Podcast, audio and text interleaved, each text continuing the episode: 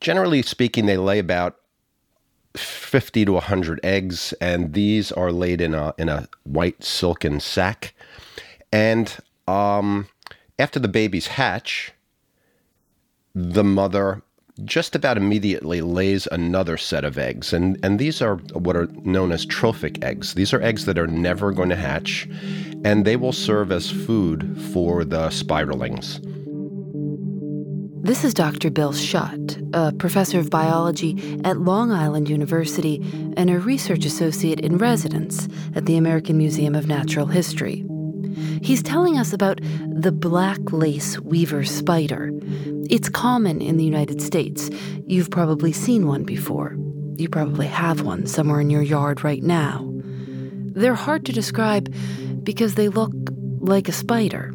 They're about half an inch, brownish black in color, no unusual markings, no beautiful webs. So when the spiderlings hatch, they uh, they immediately set about eating the the eggs, uh, the trophic eggs that their mother has laid.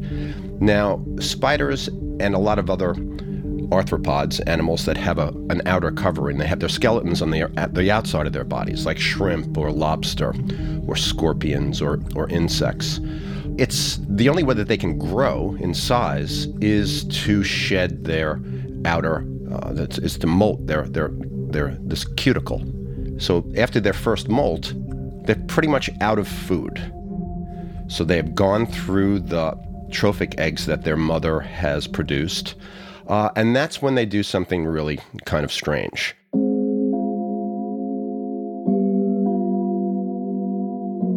The mother uh, basically thrums on the web, drawing the babies to her. So it's a, uh, it's like she drums on the web a bit, and and they are attracted to that vibration of the web, and they swarm all over her.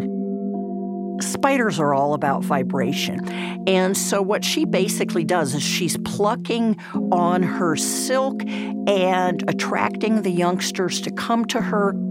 This is Dr. Linda Rayor. She's a senior lecturer and senior research associate at Cornell, and her specialty is the social lives of spiders.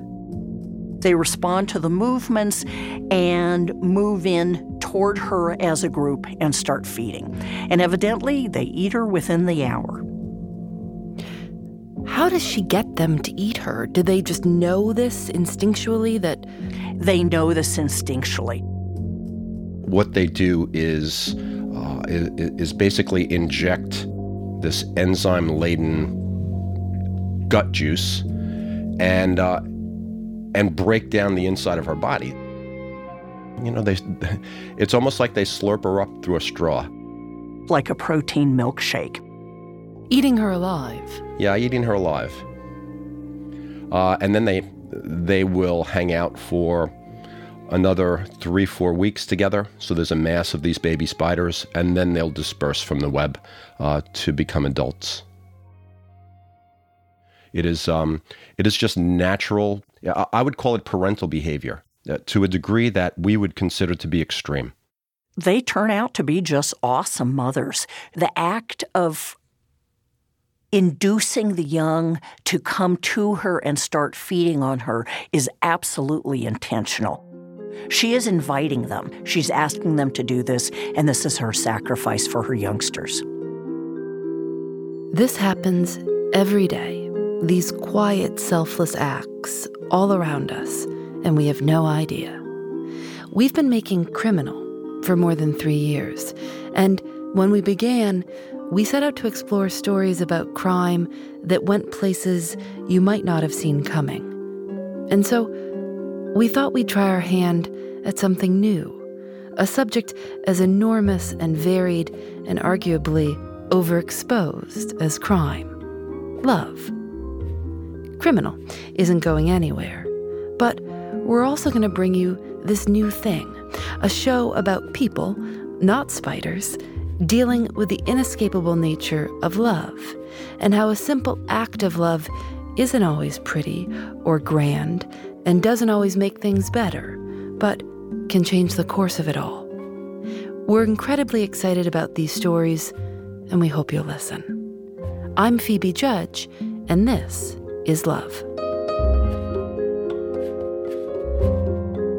You can subscribe in Apple Podcasts or wherever you get your podcasts and learn more at thisislovepodcast.com.